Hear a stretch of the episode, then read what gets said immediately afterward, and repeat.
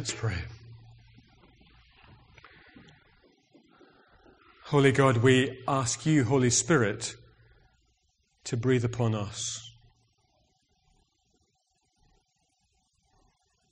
We invite you to reorder our lives around Jesus.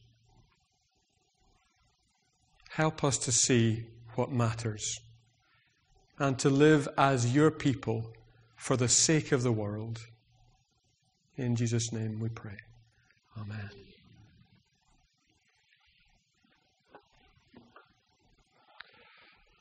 So, a series on mission is what we're embarking on. Um, when I was growing up in the 1970s in the northeast of Scotland as a teenager, the word mission meant one thing. These speakers, Mission 700, superb.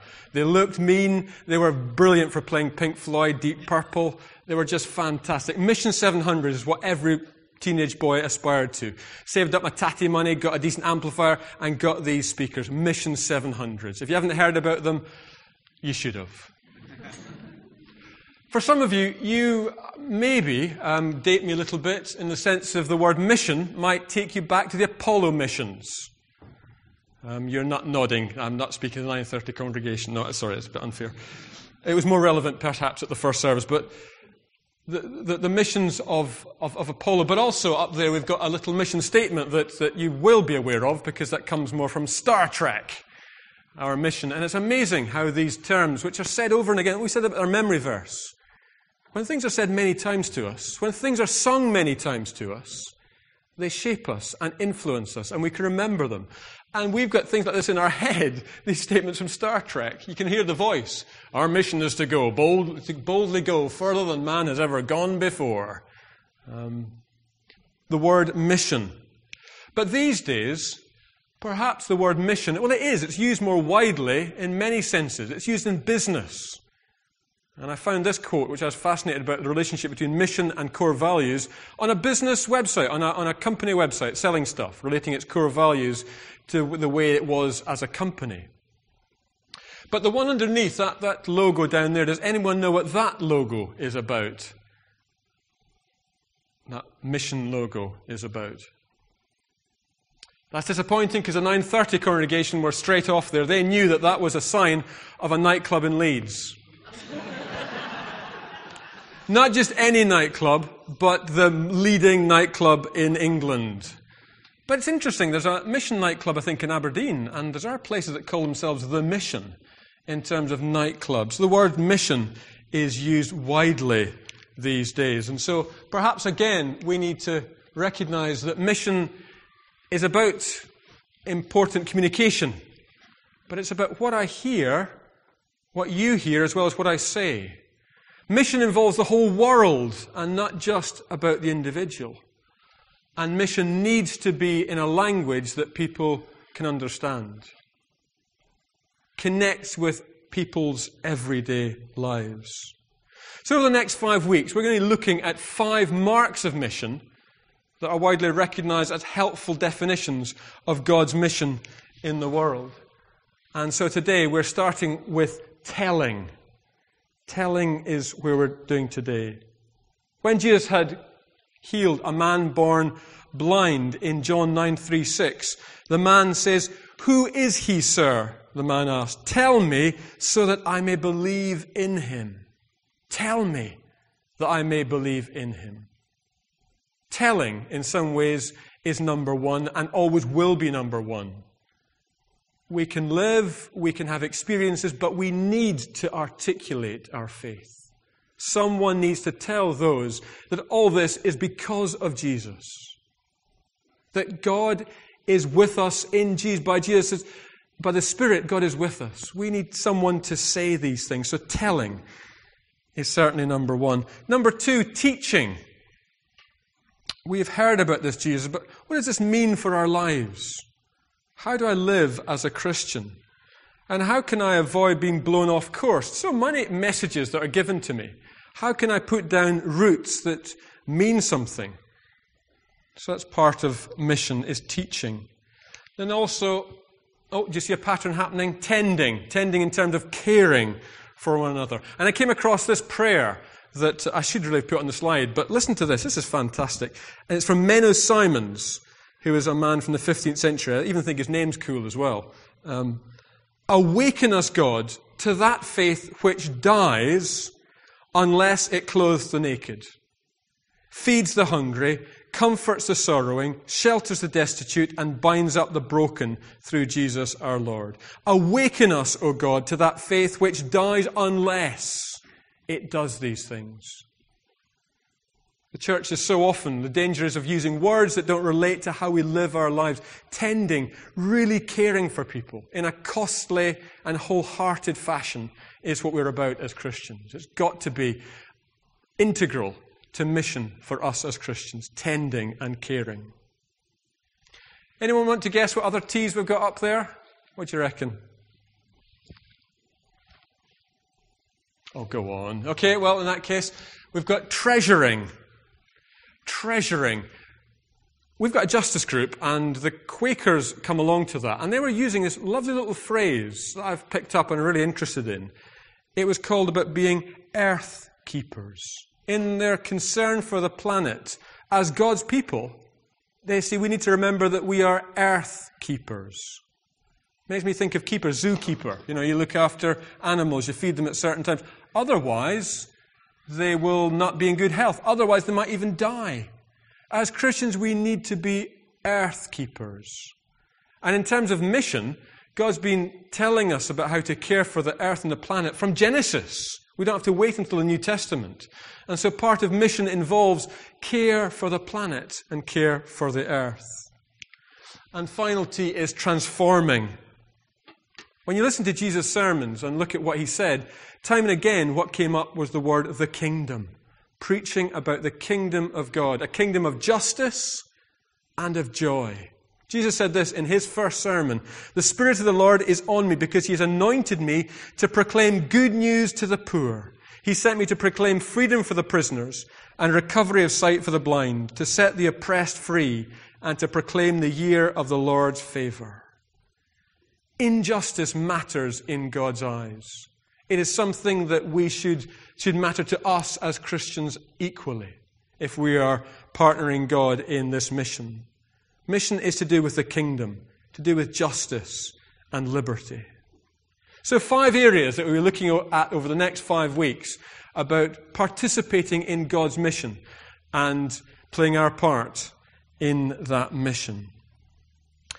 Are we called to each one of these? Yes and no. Yes, because we can't say, oh, I like that one, but not that one. As Christians, all of these are important. We can't say, I care for the world, but I don't care for my neighbour. We can't say, I care about social justice, but evangelism, uh, I'm not sure about saying anything. We can't say, I think sound teaching, good teaching is really important, and then live in a way that I don't share my things, the good things that God's given me. We need all of these to be participating in God's mission. And I think that each of these, Christ stands at the center of these and shows us how to live and how to be God's people. They need each other.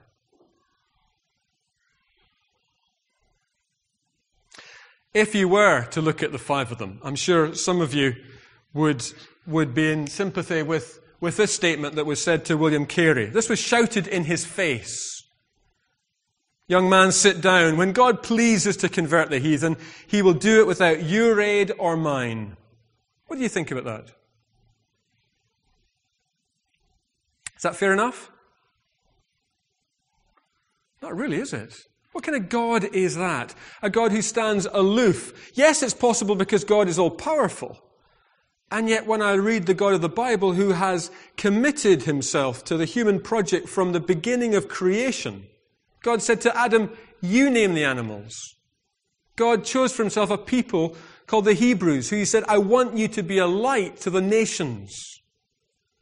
Jesus didn't come down in a Superman suit with great guns and stuff. He chose people to work with him and be his disciples. And so it is for us that we are to tell others and be part of God's plan. God has no plan B. That's it. We are God's disciples. We are God's missionaries, if you like. And so let's not allow the great commission of Matthew 28 become the great omission when we say, no, that's somebody else's job. I wonder if you saw the TV program a few weeks ago, Reverse Missionaries. There was three on it, um, and it was fascinating, stroke worrying, um, in that someone came from Sri Lanka, someone came from Jamaica, and someone came from Malawi.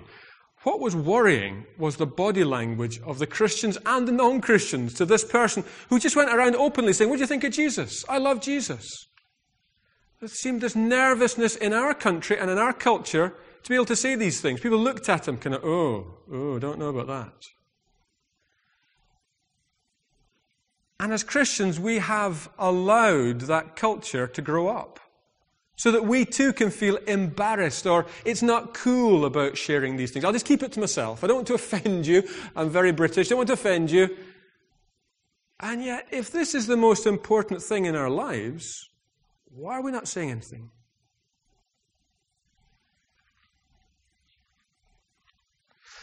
Also in Matthew 28, it was the last thing that Jesus said when he said to his disciples, Go into all the world baptizing and telling, teaching people everywhere that Jesus, I am the Savior and Lord. It's the last thing. He didn't say, and remember to brush your teeth, and he went off, or have five vegetables a day. He said, no. He said, go into all the world and tell people. That's what's really important. Andrew told Peter, who came and met him. The Samaritan woman told her village. Mary ran and told the disciples, I have seen the Lord.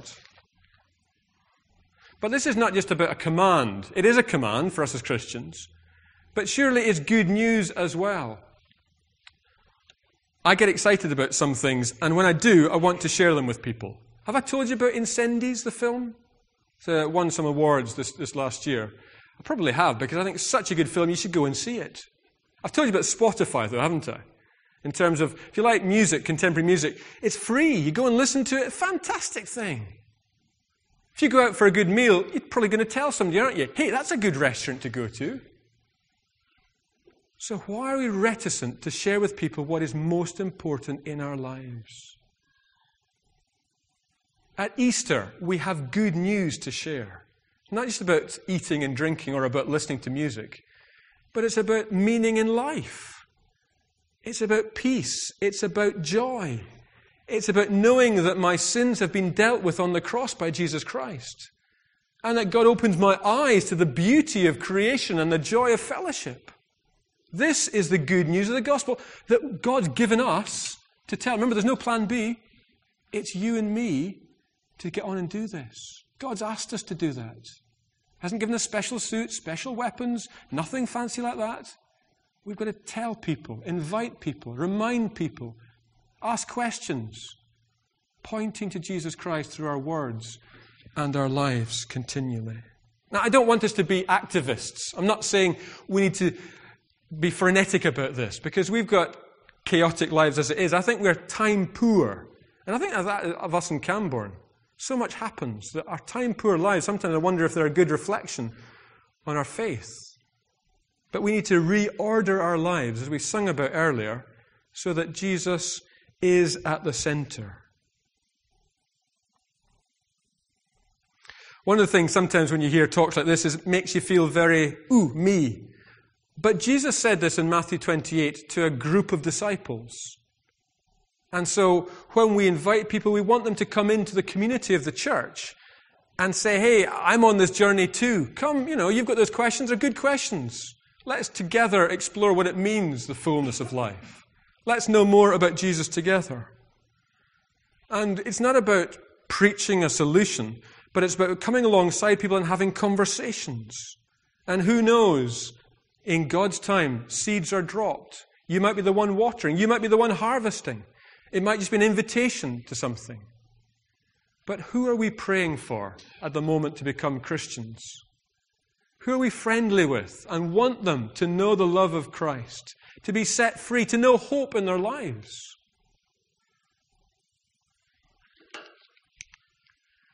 These are our, some of our core values as a church. We say it begins with the gospel. It's not about us being activists, but it's us responding to what God is already doing because we believe God is a God of love who loves our community and loves our world. And so it begins with the gospel.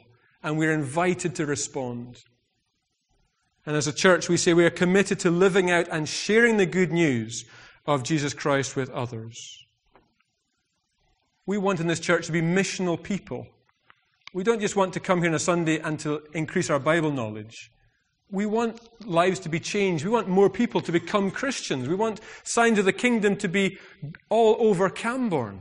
We want this to be a place where we can be joyful people and free to enjoy the life that God has given us and to worship Jesus Christ. What about you in this talk of mission? What do you get most passionate about? Because, yes, we're called to, to all of these things, but there'll be certain things that God's given you a particular interest in, a particular question, a particular passion. What is that? Should I ask you to turn to your neighbour and chat about that?